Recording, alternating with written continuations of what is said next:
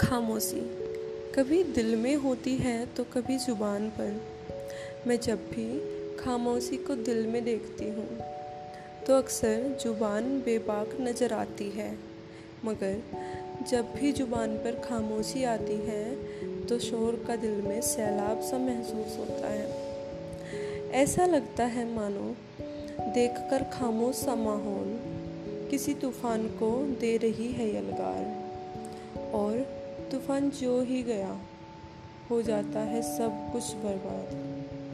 तो क्या खामोशी का दूसरा नाम है तूफ़ान? या शोर को ही बोलते हैं खामोशी।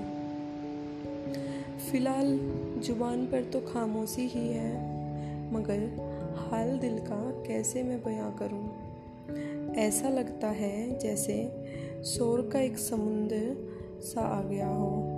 और कुछ बेपरवाह और शैतान सी लहरें बाढ़ बस लाने को हों।